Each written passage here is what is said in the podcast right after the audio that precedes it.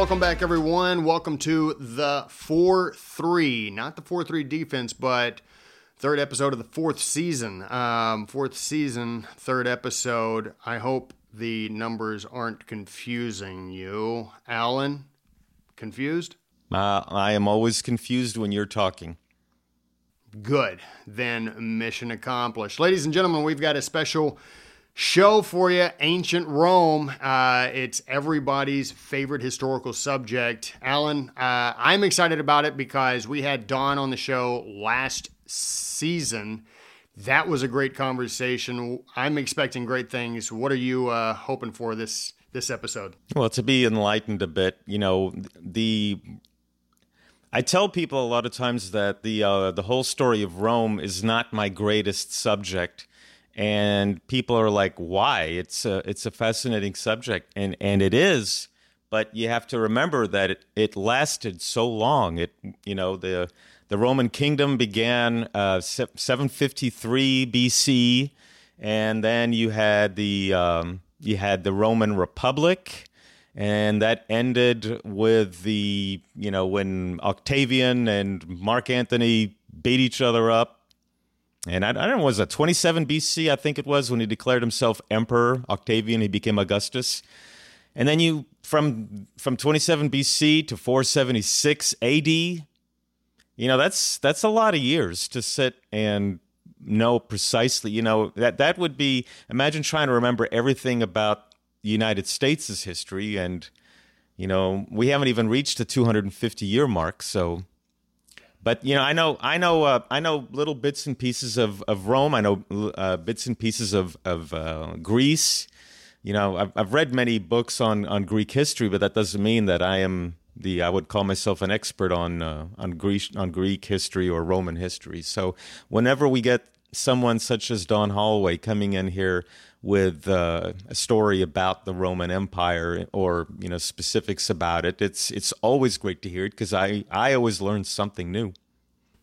Yeah, and I I think you're right about that. Like when we say or when somebody says you don't know much about ancient Rome or do you know anything about ancient Rome, I think it's best to like break it up into eras. Like okay, which era are you talking about? Uh, it's just like you know history of you know the American history. Like which era are you talking about? American Revolution? Are you talking about you know Civil War? Are you talking about turn of the 20th century? It's best to do it like that because there's so much there, but it's all really fascinating. And this uh, 410 era is really fascinating. I loved the book. We're going to get to that in a second. But, ladies and gentlemen, if you haven't yet, go ahead and subscribe to our YouTube channel. Um, and while you're at it, if you like this video, click the like button, maybe leave a comment, uh, maybe along the lines of great show, or maybe Dustin, you suck, or maybe Dustin, quit blathering the whole time like I've uh, seen before. Uh, thank you very much. Hey, I do have fillings, just FYI. Um, I'm not, as they say on Dumbo, made of rubber. Uh, I do have fillings. I do cry myself to sleep most nights, so just FYI. Also, social media Twitter, Instagram, Facebook, follow us over there. Um, road trip history documentary that we did earlier this year, released that on Eisenhower Nimitz. Go check that out. New military interview, Cold War veteran, a naval intelligence. Uh, go check that out. Also, Alan, have you noticed that we are streaming now? Finally got it up. Uh, first episode on Epoch TV.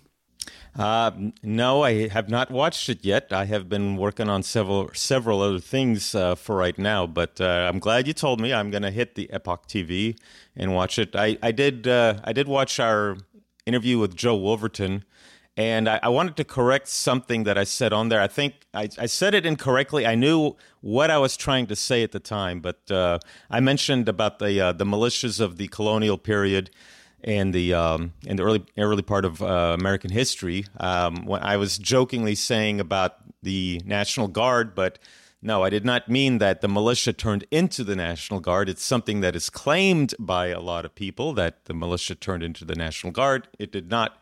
So if I confused anyone from the Joe Wolverton interview, no, I do not believe that the militia became the National Guard. National Guard just became a separate little entity on its own. Well, thank you for clarifying. But as you said at the beginning of the show, you're always confused, right? Uh, only. Oh when- wait, no, when that's you- only when I'm talking. Yeah, when you start, what was it? Yeah, you know, uh, in the last week, I was sitting and I asked my first question after what, 20 minutes? And you interrupt. so, yeah, a lot of people pointed that out to me. They're like, dude, what's up with Dustin and interrupting you as soon as you start talking? So, but, you know, look, I love you, man. You know, it, I, I find it humorous. I was not Yeah. pissed or anything like that. So, You love me, your friends hate me. That's fine with me because I don't like any of your friends. Um, all right, so ladies and gentlemen, you can go check And you- out you, our know, my, my friends do watch this, and you know, you're Well, you're, obviously you're making it that much harder for me to invite you to some of our events. I um I get invited. I never show up. I it's it's a wash. Um, ladies and gentlemen, if you want, you can go check out our website, thesonsofhistory.com, and go check out some of our merch gear, like this shirt, uh, Texas One Not Stolen, because there's that theory going around. Um, and also, you can check out our stuff, uh, our writings on the Epoch Times. So we're going to be talking about the sack of Rome in 410. It's going to be a great conversation. Looking forward to it. But before we do, uh, a little bit of this week in history. What do you say, Alan? I'm ready. I'm ready to go. Let's do it. All right, this is always settled before we start back into this week in history. I was chosen to go first. We choose who goes first, uh, so Alan allowed me to go first. But here is my this week in history, which is technically not this week in history, but seeing that this is the beginning of October, we'll discuss how did October get its name. So the ancient Roman calendar had 12 months, but only 10 of the months actually had names. That was March through December.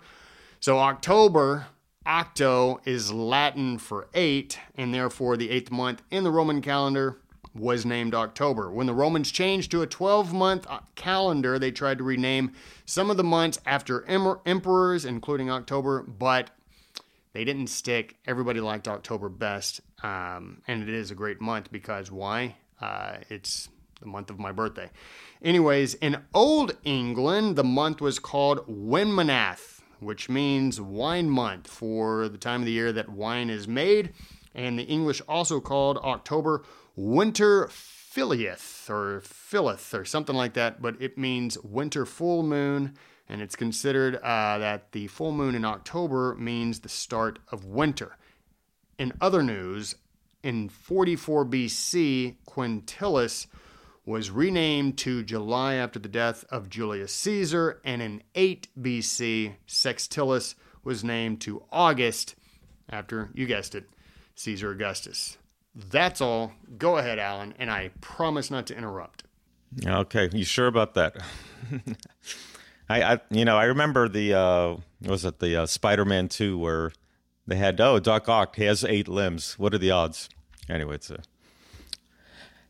if you're a Spider-Man two fan, I like that guy who the anyway. Let me go with mine. All right, so um, October the third and the fourth of 1993. You know, next year will be the uh, what is that the 30th anniversary but we'll we'll talk about it today um, october 3rd and 4th 1993 was the battle of mogadishu you know i had a buddy of mine who was in that uh, mike kurth specialist mike kurth he was in that battle. So there there are a couple of books that were written on it. Um, if you saw or you know what? I've got the movie somewhere. The movie black hawk down and then you've got my friend mike kurth wrote the battle of mogadishu.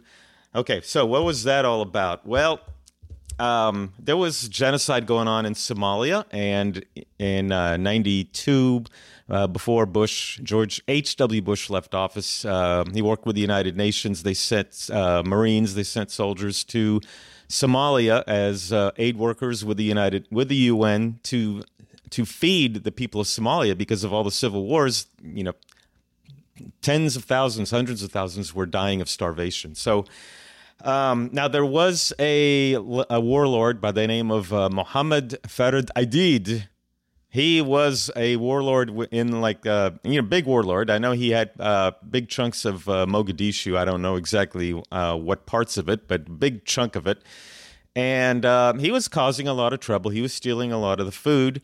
So you know a bunch of uh, they decided to take him out. The U.S. forces decided to take him out, and uh, they tried on July the 12th.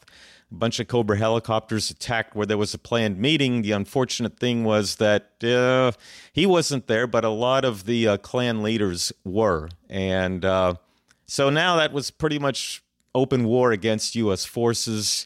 Uh, I, Aidid was encouraged by Osama bin Laden to attack U.S. He called uh, he called us pa- uh, like a paper tiger, and uh, so Aidid and his men started targeting U.S. soldiers. Uh, President Clinton decided, hey, I'm going to send some Rangers and some uh, Delta to combat Aidid and his men.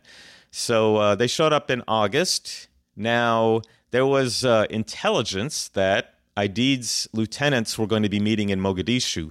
So, and that was on October the 3rd. So, um, they sent, uh, you know, the Delta and they sent the uh, Rangers from Mogadishu Airport. They flew on Little Birds and Blackhawks. And then the 10th Mountain Division, uh, they drove in Humvees. The plan was to uh, capture the lieutenants, put them in the Humvees, and drive them back uh, so that we so that they could be interrogated and Aidid. Well, things didn't really go too well. Um, there was a uh, a private first class named uh, Todd Blackburn who lost his grip and he fell and he was out. I mean, uh, and they had to come and rescue him. Uh, put him in the Humvees and send him back to Mogadishu, right in the middle of, of all the fighting.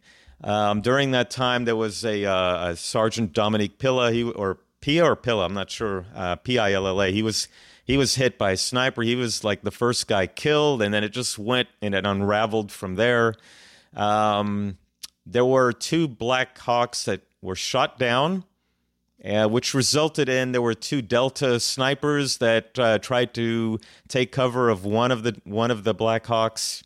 Um, that that pilot and he survived, but he ended up getting captured. And the two Delta they were overwhelmed. The two Delta snipers were overwhelmed. They were they were killed and then dragged through the streets of Mogadishu. They both ended up uh, getting the uh, Medal of Honor. So uh, yeah, it, it was uh, it was a big screw up. It became an 18 hour battle. Uh, Pakistan and Malaysia, uh, along with the 10th Mountain, went in to go get the guys out of there. Uh, Pakistan and Malaysia each lost uh, one, one, each one, one lost uh, and killed, killed in action, and they had several wounded. We ended up having about 18 killed, um, over 70 were wounded, and one POW. That was one of the Black Hawk uh, pilots. And, um, you know, the Somalis, you know, Bowden, who wrote uh, this book, said there were about 700 Somalis killed thousand wounded, but there were higher estimates. Nobody knows exactly. Um, you know, one of the heroic moments was known as the Mogadishu Mile, where our guys got some of our guys got left behind, and they had to, you know, hump it for for about a mile after 18 hours, and they were in the heat. So uh, one one of the little her- heroic stories. But anyway, uh, if you watch the movie uh, Black Hawk Down, you know I know I've got. Ever here we go. I've got uh, one of them right here. This is one of the older copies I have. Black Hawk Down, you have the book and you have the movie, and then you've got the battle again, the Battle of Mogadishu. Uh, my friend Mike Kurth, who was in that battle, was one of the guys who wrote it. So that is uh, October 3rd, October 4th, 1993.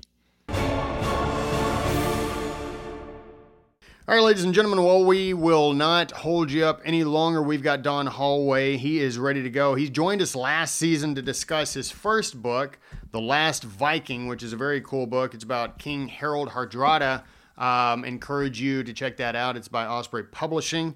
Um, so he's a regular contributor to History Magazine, Military Heritage, Military History, Renaissance Magazine, and a lot more. Does a lot of stuff. He's also a history reenactor, which you will sort of get a, a glimpse at with his background. Uh, it's pretty cool stuff. He's got all these all this material, if you will, and he's got a new book. It is called "At the Gates of Rome: The Fall of the Eternal City, A.D. Full 10." And without further ado, we've got our good friend Don Hollway on the line. Don, how are you doing, man? I'm great. Thanks for having me back. Hey, you're very welcome. Um, we had a great time uh, last season talking about uh, believe your first book, The Last Viking. So that was a lot of fun. Um, so we were really looking forward to this conversation about um, Rome. I guess you would say somewhat ancient Rome, although it's uh, several centuries in 410. Um, what did what did you th- what did you enjoy most, uh, writing the Last Viking or writing this this recent book at the Gates of Rome? You know, I knew the story of the Last Viking before I wrote it. I mean, I didn't know the details of it, but I knew Harald uh, Hardrada's life. You know, the general arc of his story. Uh, when it when I signed up to do uh, Gates of Rome, I knew how the story went in general terms, and I knew there was an interplay between uh, Alaric and Stilicho, but I didn't know the details of it. And for me, that's part of the fun of writing any book. Uh, you know, is, is going in and being able to learn that stuff and get paid for it. I mean, that's that's the best part. Yeah, that's that is the best part. Uh, Alan and I have no idea what that feels like. Um, we do this show for free. Uh, so it looks like that will be the case for the foreseeable future. Um, well, I wrote, I did write an unpublished uh, book when I was in elementary school about dinosaurs, but uh, you know, it's like most of the uh, epic cycle; it's lost work. And yeah, um, do you still have the copy of that, Alan? No, I said it's it's. Uh, I, I, that's why I said it's like the epic cycle. It's a lost work or a majority oh, of it. Okay. But uh, yeah, that, no, that was in elementary school. But uh, it was it's about twenty some pages. But you know, for a fourth or fifth grader, I think that's pretty good. That's funny. I started I started doing that too in elementary school. You, uh, I don't know if you call it aptitude or something, but something you enjoy doing. I mean, I, I was writing when I was in elementary school as well. It's like a compulsion or something. Yeah, yeah absolutely. No, I'm, I'm the same way. Um, you know, as a kid, just always writing. Um, and then eventually, I guess sort of you would, you could say turned it into a career. Um, journalism and then marketing and then back sort of into journalism, doing a bunch of stuff for the Epoch Times. But enough of that. Let's talk about uh, your new book, At the Gates of Rome uh, General Flavius Stilicho and Alaric, King of the Goths. In your book, sort of early into the book, you wrote this uh, Men followed Stilicho because he was in command. Alaric commanded because men followed him. What, for audience, what's the difference between, or what was the difference between Alaric and Stilicho? Well, Stilicho, uh, becoming a Roman general, he was sort of born with, you know, the proverbial silver spoon in his mouth. Uh, his uh, his father was a cavalry officer. His father was actually a vandal, a barbarian. Uh, but his father was apparently married to a some important uh, Roman woman. We don't know much about her, but she must have been important because uh, Stilicho, at a young age, was enlisted into the imperial bodyguard, which served as a training ground for future officers. So he really got started out, uh, you know, well, that would be like getting sent to West Point or something like that, being groomed for higher command.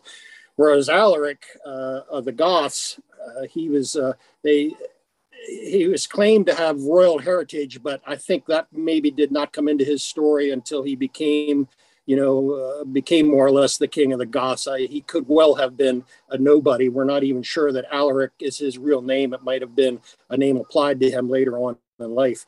But he started out, uh, you know, your typical barbarian uh, with the Goths and became, he enlisted in the legions for a little while, just got basic training, but soon deserted and actually became a bandit chieftain. And that's really where he uh, first started showing off his aptitude for leadership.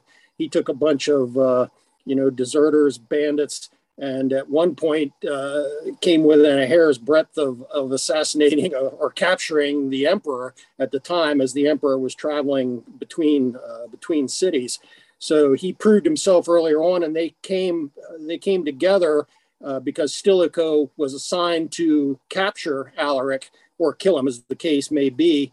Uh, took his army into the swamps where Alaric and his men were, were basically hiding out drove them into the mountains and had them trapped in a valley But as so often through their career, Alaric managed to uh, weasel out of this and was actually uh, the emperor decided at the time that he needed troops, and Alaric's men were obviously you know pretty skilled, so he enlisted them instead of having them put to death. So that was their first meeting, uh, Stilicho trying to capture Alaric and being pulled back at the last minute. So let me ask you I want to understand, and, and I've heard stories about Rome hiring uh, the barbarians as their auxiliaries. What was the story about that? Was it that the Roman citizens just didn't want to fight? I mean, why why go to the barbarians um, uh, as as auxiliary soldiers? I mean, it, to me, it seems like that you're you're committing uh, suicide well, that's kind of the way it turned out in the end. But at the time, uh, what you said about the Roman citizens not wanting to fight, there was a good bit of that. Uh, the rich landowners did not want to give up their tenant farmers or slaves even into the army. They wanted to keep their power. Uh, a lot of the barbarians came in and saw that as an easy way to join the empire was to fight for them for a little while. And uh, actually, after the Battle of Adrianople, uh, where the Goths uh, basically wiped out the Eastern uh, Roman Empire army. Rome just needed troops and would take anybody, and they gathered up what they could and basically fought the rest of the fought the Goths to a standstill. But then again, Theodosius decided, you know, these guys are obviously capable troops, and the Goths wanted to become Romans. That was their whole thing through their whole through the whole history of the book. They wanted to be Romans. So Theodosius said, "We'll use your manpower in the army." and uh, and bring you in as federati, which is not quite citizens, but uh, you know allies in in the Roman Empire. Do you see any uh, parallels in with today with what's going on with our country, where hey, you, you come in and uh, you know we'll make you.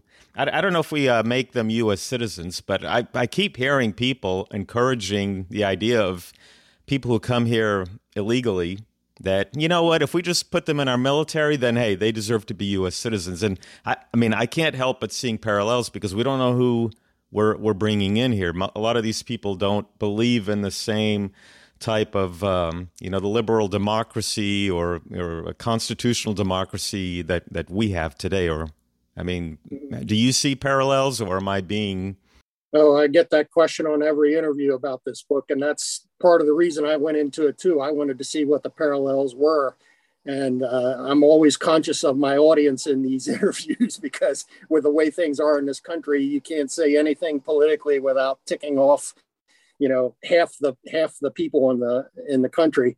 But yeah, I, I do see parallels. I, I, I see a lot of parallels with uh, what went on in Rome. Before the interview, we were talking, and I was re- refreshing myself with the book last night, and there are a lot of quotes, not by me, but by the historical people in the book.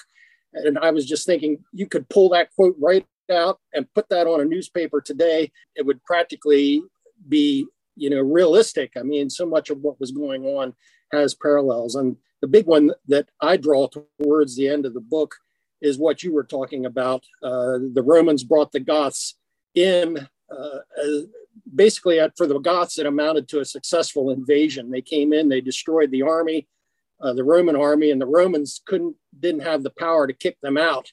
And so for the Goths, they became Roman citizens. Well, not Roman citizens again, federati, but they became part of the empire. They moved into the empire uninvited. And uh, I make the point in the book that immigration isn't really the issue; it's assimilation if uh, people want to move into a certain place, uh, that's all well and good. I can't fault anybody for wanting to come to this country. But at the same time, you can't bring in the things, the lifestyles, the culture that failed you in the old country, bring that here and try to set it up here. And I think that's where the Romans made a mistake. And I question if we're making that same mistake. So, so to those to those points, um, the the Goths seem to want to be part of Rome. Like that was that was the thing. They knew that Rome was that was the place to be. Um, right. They wanted their citizenship to be like with Rome. They would uh, benefit from that greatly. And the parallels is, and I know that we've we've taken from from one side, but what do you think about the other side with in ancient Rome, you had groups like the Goths who wanted to become Roman citizens. The Roman citizens were living this sort of this life of luxury and protection um, and beauty within Rome. They didn't want the Goths to be Roman citizens, but they wanted them to do all the dirty work uh, for them. This sort of is similar to where we are as well, where you have a lot of people that are coming. I saw a clip just yesterday of some Cubans coming in on a boat during this hurricane um, just to make it here, right? And I've I've inter- I've talked to some Cuban refugees or people who came over and immigrated from Cuba, and they're like, "We love it here." Like people in Cuba and, and various places, Latin America and in, in East, Eastern Europe, they want to come here because they know America is the best, much like people thought Rome was the best.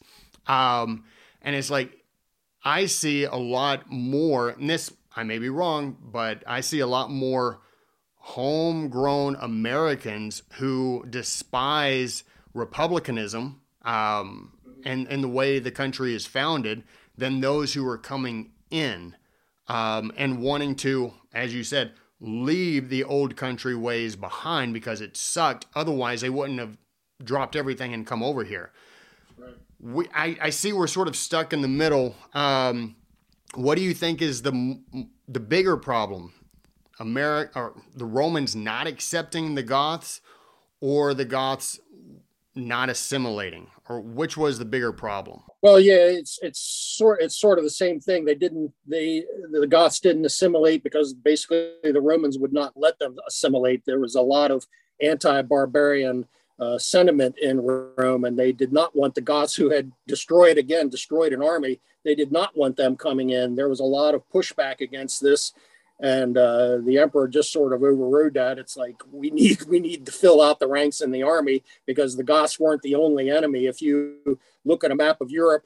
Uh, and trace, uh, say, the Rhine River from, you know, from over at the North Sea that runs up into the highlands of Germany near the headwaters of the Danube, and the Danube runs the west of the rest of the way over to the Black Sea. That was basically the northern border of the of the empire, and everybody north of that was uh, you know barbarian. They were outsiders. The Goths came in across the Danube because they were being pushed from behind by the Huns.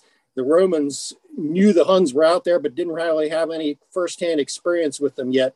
Uh, there were just trickles of these Hunnish raiders that were coming across the river, but they didn't realize the whole, you know, Hunnish horde was out there. But the Goths knew it. They just wanted to come in, you know, give us shelter. You know, from this, we we're not looking to make trouble. We'll just we'll just come across the river. I mean, there's another parallel there with immigrants coming across a river. And they did come across the river. They, the Romans left them come across, but they penned them basically on the riverbank and just abused them horribly. I mean, took advantage of them, uh, sold them dog meat to eat, and uh, took their took some of their children to be raised as slaves, and uh, just treated them abominably until the Goths just finally just got off the reservation and, and rose up against it against the injustice. So I think that's uh, in going back to your question. I think it's a mixture of the two. The Goths did want to be Roman but the Romans did not want the barbarians to become Roman. They saw that as a uh, uh, degrading of Roman citizenship. I mean, there were even uh, laws passed against wearing trousers because the Goths wore, you know, trousers, whereas the Romans wore not togas, but you know, the typical things that you see the God, the Romans wearing in the movies, not trousers. And there were laws passed that the Romans said, nope, nobody, no citizens wear trousers. So it was there was that much sentiment against the barbarians. Now, do you uh, do you see parallels um, with uh, Stilicho and uh, is, is, it Honor- Honorius? How do you pronounce the emperor? I always pronounce it Honorius. Yeah. Okay. Do you see parallels with Stilicho and Honorius versus uh, Marshal Zhukov and Joseph Stalin? Oh, I thought you were going to bring Biden in. Dodged the bullet there. Zhukov and Stalin. Uh, that's a different question. I, uh, you know, Stalin, say what you want to say about him, but he was no dummy. Uh, well, I'm not comparing Honorius to Stalin.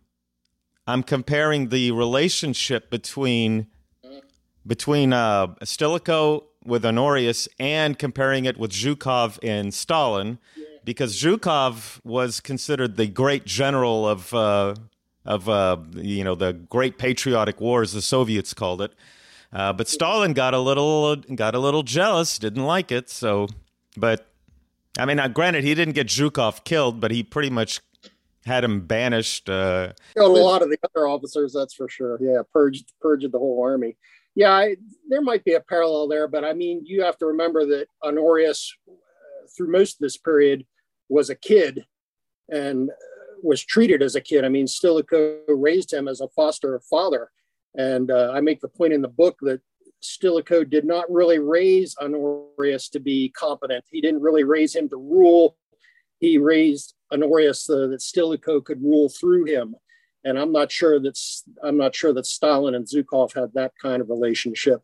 Uh, Stalin basically didn't trust anybody, where I think Honorius did trust whoever was putting words or putting thoughts into his head. I mean, that was that was a lot of the reason for Stilicho's downfall. As long as he was controlling Honorius, everything was fine. But the minute his back was turned, some of uh, uh, Stilicho's rivals at court, you know, got hold of Honorius's ear and then turned him against him, and and things started going downhill quick. So your your book um, sort of obviously parallels the two Stilicho and Alaric.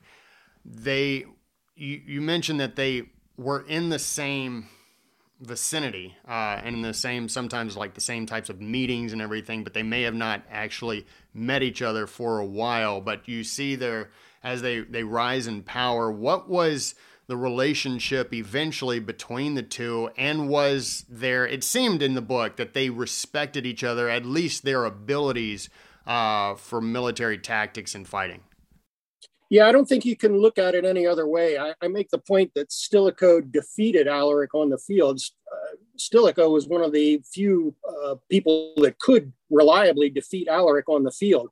And yet, Alaric always, always got away. He maybe didn't even get away, is the right way to put it. Stilicho always left him go. I mean, there has to have been this uh, mutual respect. They started out as adversaries, but as time went on, and the Goths uh, achieved more and more power, they became the they became the tipping point in the balance of power between the East and West, uh, the Eastern and Western empires. And Stilicho, as you know, the military head of the West, saw the value of having Alaric as an ally, and uh, that, that's really when things started going south for Stilicho when he enlisted Alaric, and they were actually laying plans to make a war on the Eastern Empire.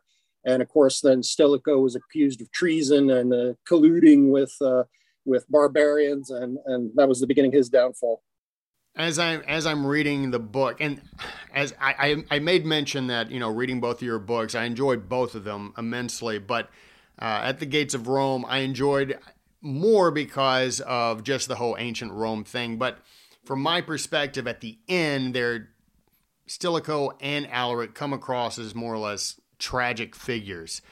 And more from my perspective, Stilicho than Alaric. But Stilicho seems to constantly be saving Rome, constantly saving the Republic, constantly saving the Empire. And yet, as we mentioned at the beginning, he had barbarian blood in him. Therefore, the Roman citizens had this distrust toward him or just this dislike. Um, was Stilicho appreciated by the Romans? Yeah, I think he was. I mean, there was a lot of factionalism going on. I mean, whenever whenever you whenever a guy achieves power, there's always immediately going to be somebody plotting to take it away from him. So there were plenty of. He wouldn't have made it where he did if he didn't have a lot of people on his side. Uh, the Emperor Theodosius really paved the way for him by making him uh, appointing Stilicho the guardian of his son Honorius, and supposedly the guardian of the Eastern Emperor, his other son Arcadius. Uh, that was a lot of the uh, the bone of contention that came up against Stilicho. Stilicho proclaimed that Theodosius had made him guardian of both emperors, East and West. Well, that was okay in the West because Honorius was only like uh, 10 years old, something like that. But over in the East, Arcadius was old enough he didn't need a guardian anymore and uh, he had his own courtiers who were, you know, whispering in his ear as well. And they did not want Stilicho coming over to the east and uh, bossing bossing them around over there. So there was there was the big faction against them there.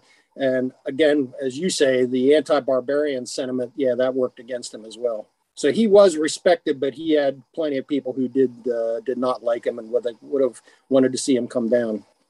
I reading your book, I got the this, I guess the sentiment that Alaric watched Stilicho fall, and he sort of viewed it as an anti-barbarian move against Stilicho, and therefore he just that encouraged him even more or lit the fire even more under Alaric to sack Rome. Was it more was it sort of like that like he was taking out not just his vengeance on never being accepted as a Roman citizen because of barbarian blood but also because of what the Romans did to Stilicho? Uh, I think you know I don't want to I don't want to say that they were buddy buddy. I mean they Alaric and Stilicho certainly respected each other, but it wasn't like they were, you know, uh, man bros or anything like that. Uh, and when Stilicho was killed, that really left Alaric, who was uh, who was in the in the in between the empires, there, that really left Alaric as the most capable military leader in the West at that point. He, I mean, he had he had his own army. They had been marching back and forth uh, between the empires at that point, and when Stilicho was dead, Alaric actually went to Honorius, the emperor, and said, you know, here I am.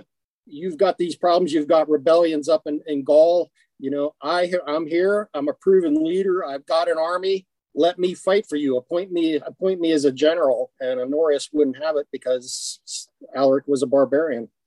You know, I still find it interesting that um, now you might have to correct me on this one. Now, Emperor Valens, that was the that was the emperor who was killed at Ad, Adrianople. Right. Okay. Yeah, all right.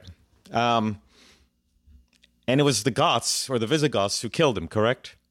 Yeah, I, I make a point. I, I hear them referred to as the Visigoths a lot, and from everything I saw or I researched, I don't think that term actually came up until about 100 years later. These were just Goths at this point.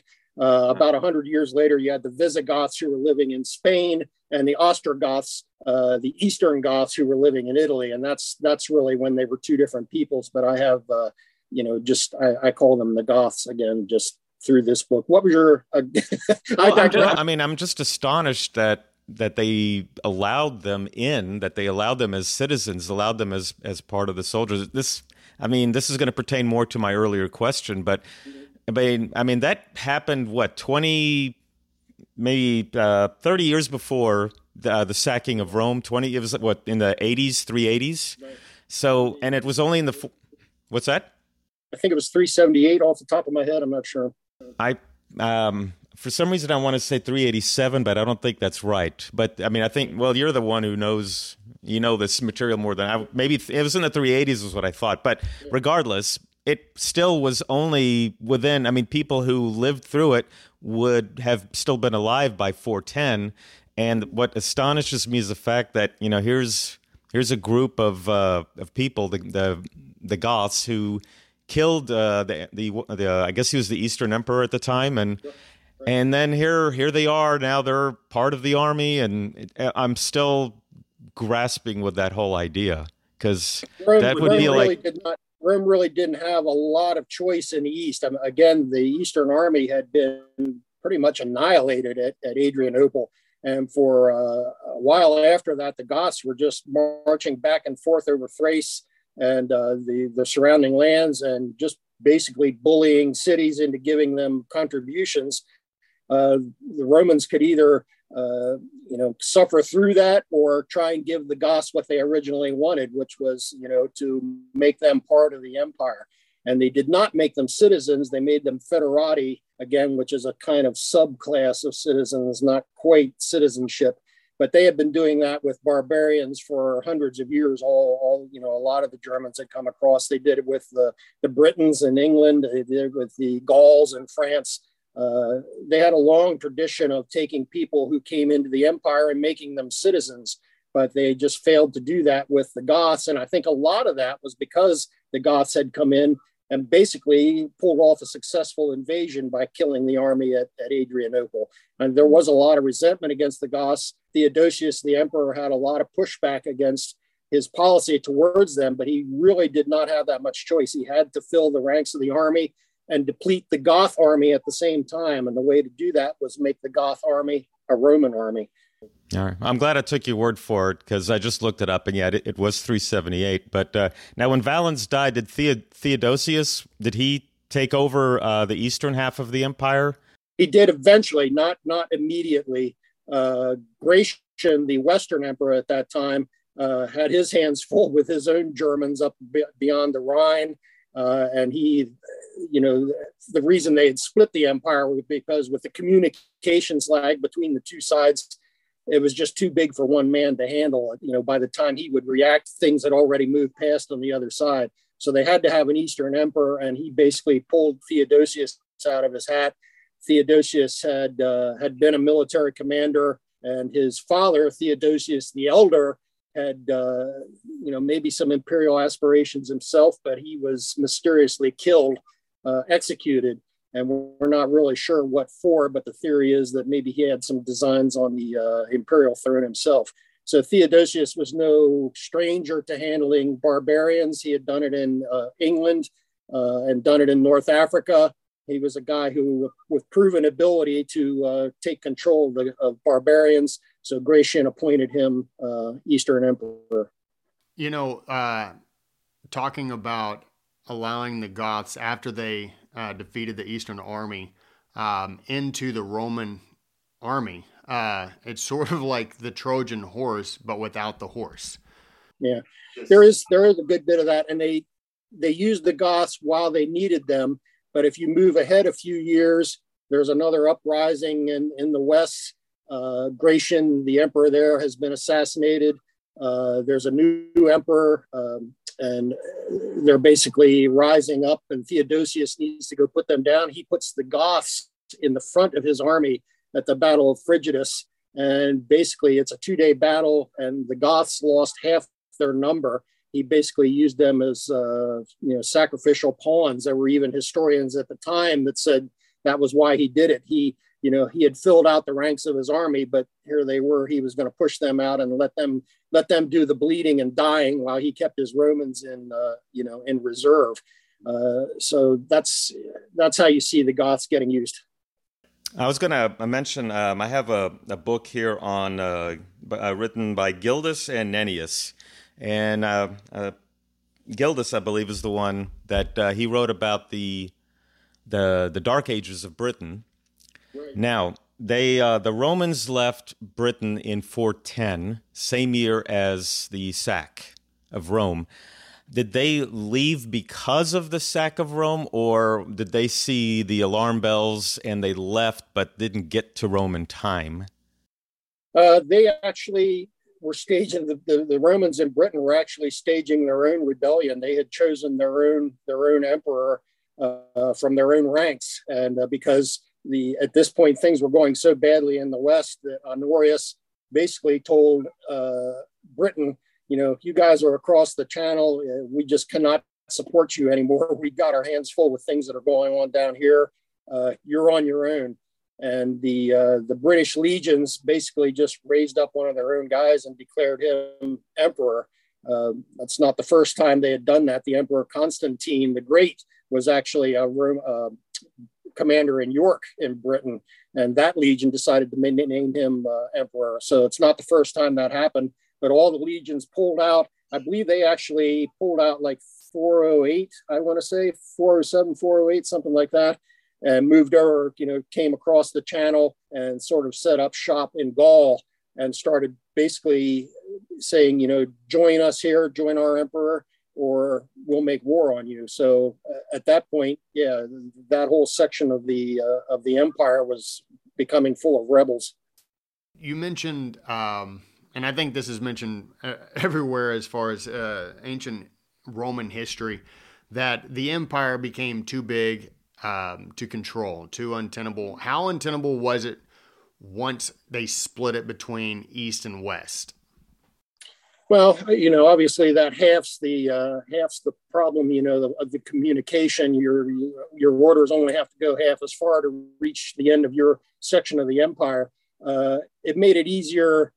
Uh, made it easier to communicate, obviously, but I think uh, I'm losing my train of thought here. The way the way things set up, almost because they were two different cultures. The eastern part uh, they were way more Greek in outlook. They spoke Greek. Uh, you know, they were basically classical Greece with Roman bureaucracy laid over top of them. That was a, a lot of the a lot of the trouble. The West was, you know, they were they were basically carrying on the old Western Roman traditions. So there almost became a kind of cold war between the two of them. Uh, and that was a lot of what Alaric took advantage of. Uh, the Goths, more or less, marching back and forth in the sort of no man's land there in northern Greece, uh, they became the tipping factor. And Alaric became very skilled at uh, when he was having problems in the West, he would, you know, go to the East and get support from them, and vice versa. Uh, when he was uh, invading invading uh, over towards the East, uh, Stilicho at one point was fighting him, trying to stop him from doing that. And a couple years later, Stilicho was basically saying, "Hey, I'll join you if you want to. I'll support you if you want to invade the East." Alaric became uh, very skilled at playing the two empires against each other. Well, along with splitting the empire in two, East and West, you've also got paganism and Christianity sort of clashing. What what was the difficulty between paganism and Christianity? Well, it wasn't only between paganism and Christianity, it was between the various sects of Christianity at this time. I mean, Christianity in four, you know, uh, the late 300s, early 400s was still a very young religion, and they hadn't sorted out their doctrines. And of course, you have uh, one set of Christians over here saying, well, obviously it's like this. And you've got another set of Christians over here saying, no, it's obviously like that and either side either side considers the other one to be heretics. And uh, I make the point in the book that a lot of the Christians actually uh, felt better about pagans because they could be converted to Christianity. Their souls weren't lost, but anybody who viewed the wrong type of, of Christianity, adhered to the wrong beliefs, they were heretics and needed to be destroyed. You, you found a lot of that. Uh, paganism was uh, um, it was still a force, but Christianity was becoming stronger and stronger.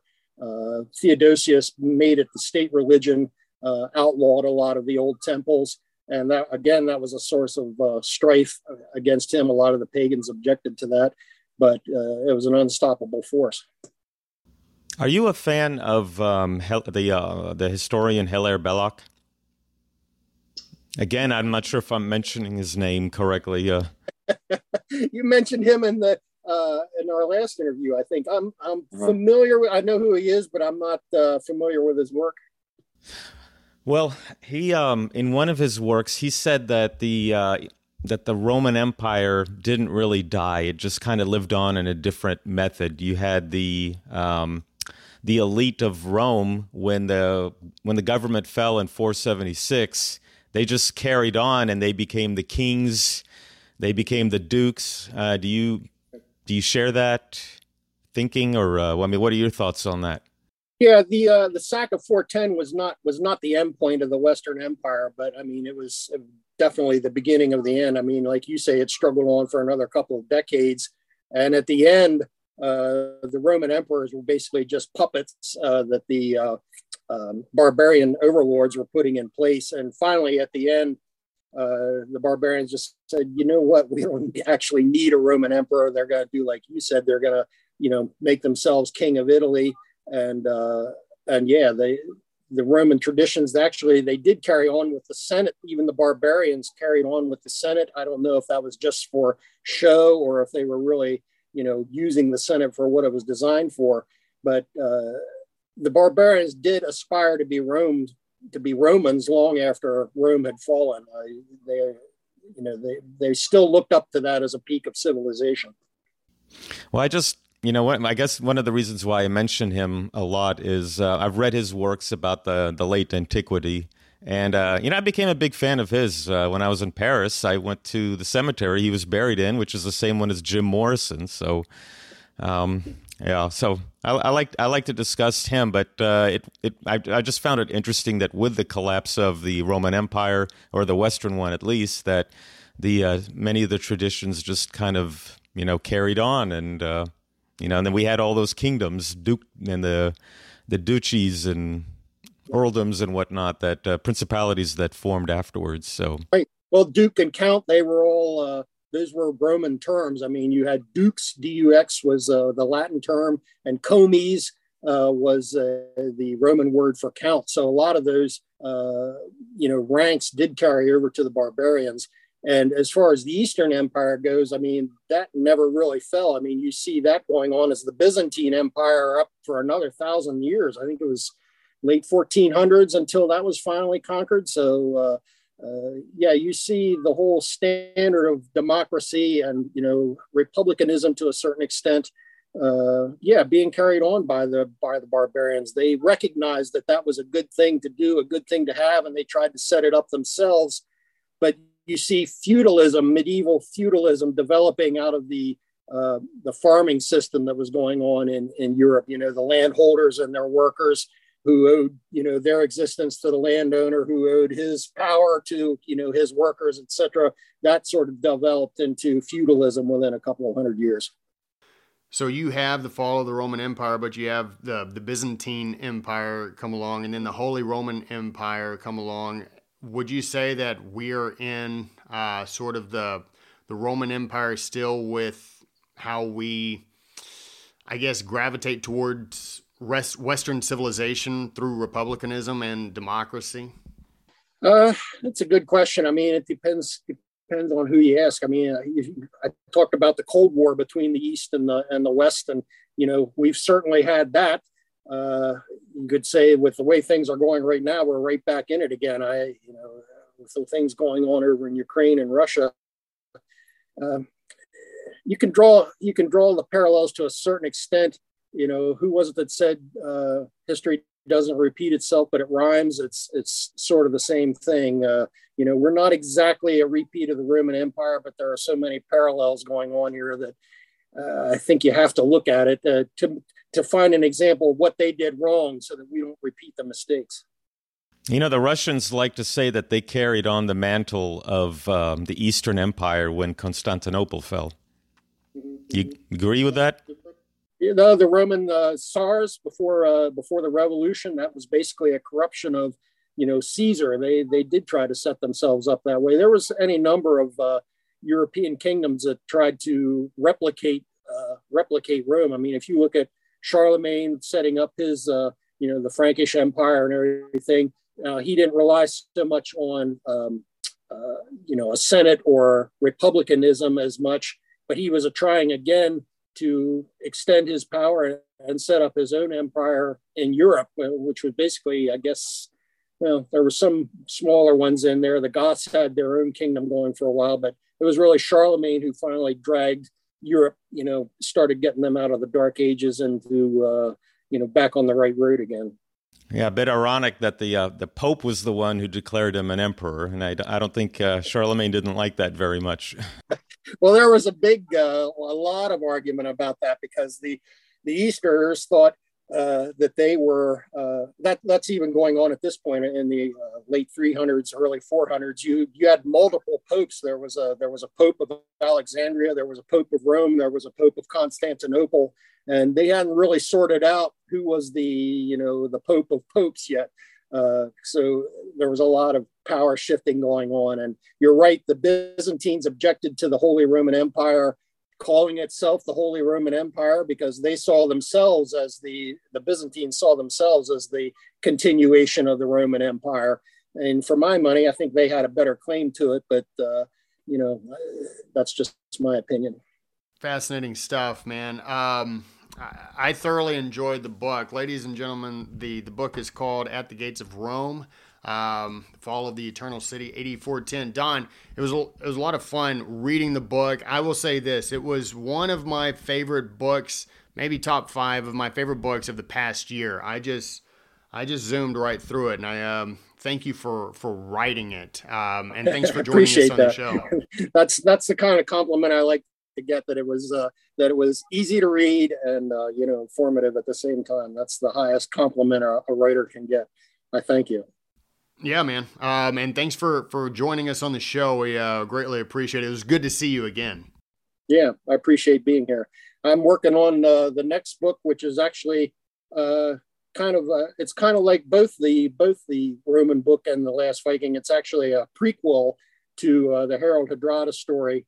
Uh, it's about the Vikings, the Anglo Saxons, and the Normans in the years leading up to uh, uh, the Battle of Hastings in 1066.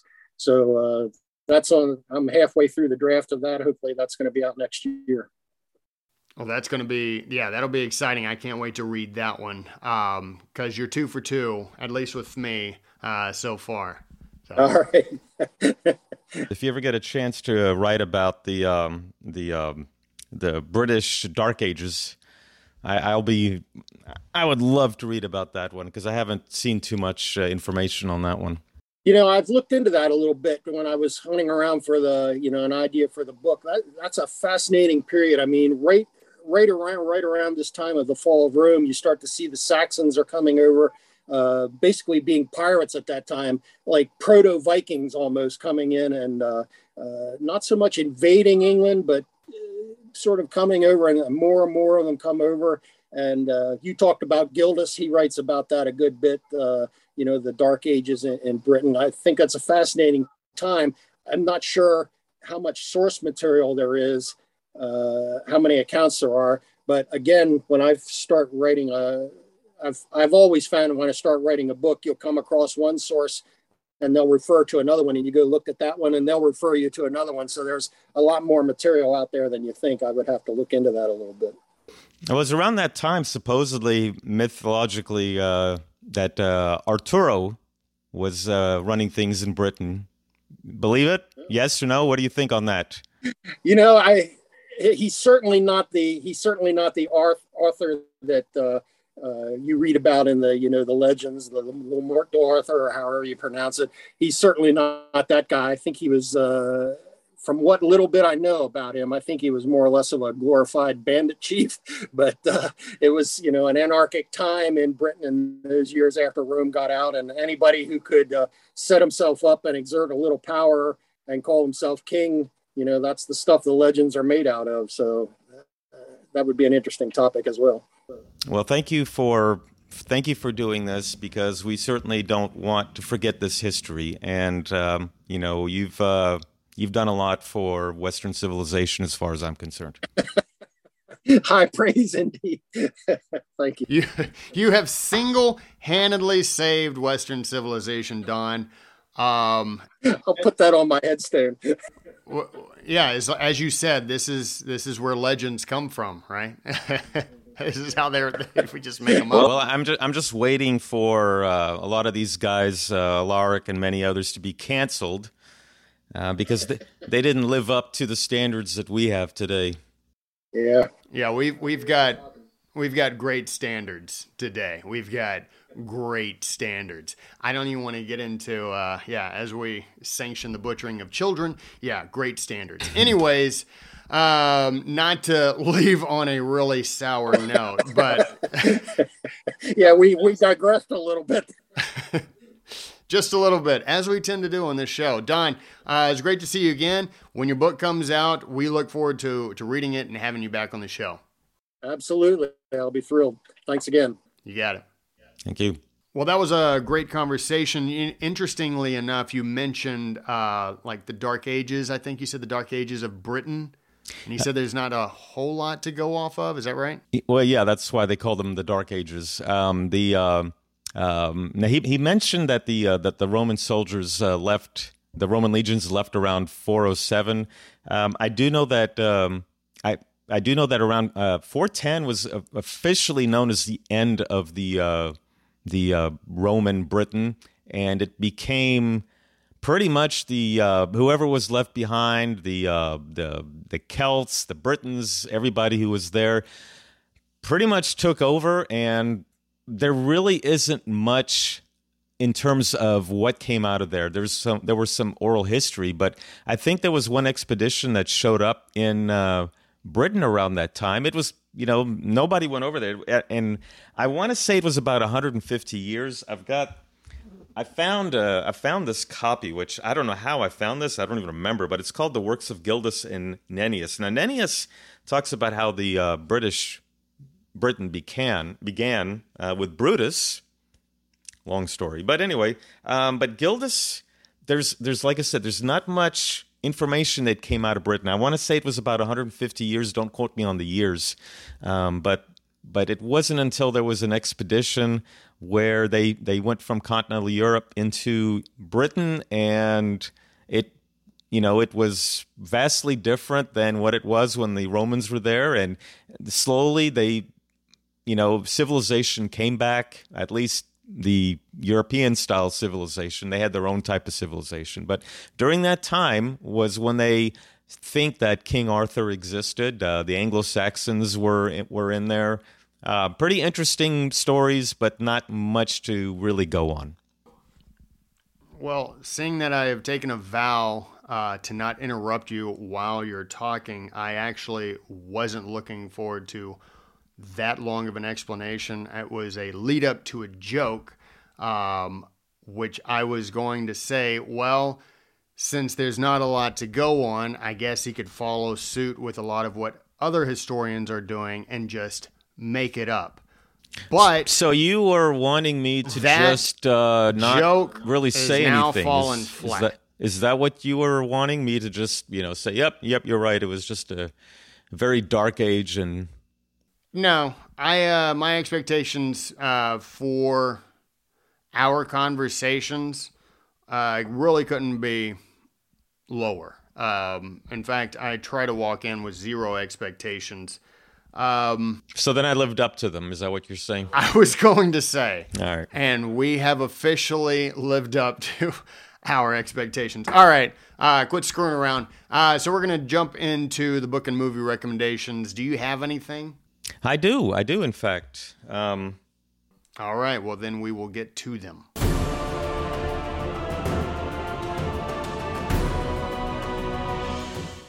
Okay, so in terms of book recommendations, of course, here's my book recommendation. It's uh, by a guy named Don Hollway. Have you heard of him? Yeah, it's Gates of Rome. Yeah, it's a. You know, listen. I you know I, I've mentioned that you know there, there's a lot about the Roman period that that I don't know, and I've I've always been fascinated with uh, you know what happened in 410 with Alaric, and uh, got it right here. So if you want to know more about you know you know Rome wasn't just sacked once; it did, it was sacked several times, and 410 was one of them. So get the book, and uh, it, as Dustin says, it's a it's a it's a great read. You'll enjoy it, and you'll learn you'll learn quite a bit. Now, in terms of movies. Now, I have not seen this yet, but you know who recommended this to us? Do you remember, Dustin? No, I uh, I don't. Okay, Dr. Stephen Hardin. He endorsed this. He said that this was one of the best histories that he had ever seen. He he said it it's pretty accurate. Um, again, I have not seen it. This I got the complete series. Apparently, it it's a it's not just one movie. It's uh it's some sort of a series. I don't I don't know how many it is, but but you know you get in Blu-ray and you've got. Uh, yeah, so this has been endorsed by Dr. Stephen Hardin. Actually, I've heard many people endorse it. Also, you know, based on the uh, this week in history, I also wanted to throw in one more, which I really liked. Thirteen hours. Um, I really, really enjoyed this. Uh, this took place in Benghazi, September the 11th of of uh, 2012. Um, a lot of good actors. Um, Emily Blunt's husband is in that one, so you know, b- big fan of Emily Blunt. So, but yeah, watch watch. It's a good movie.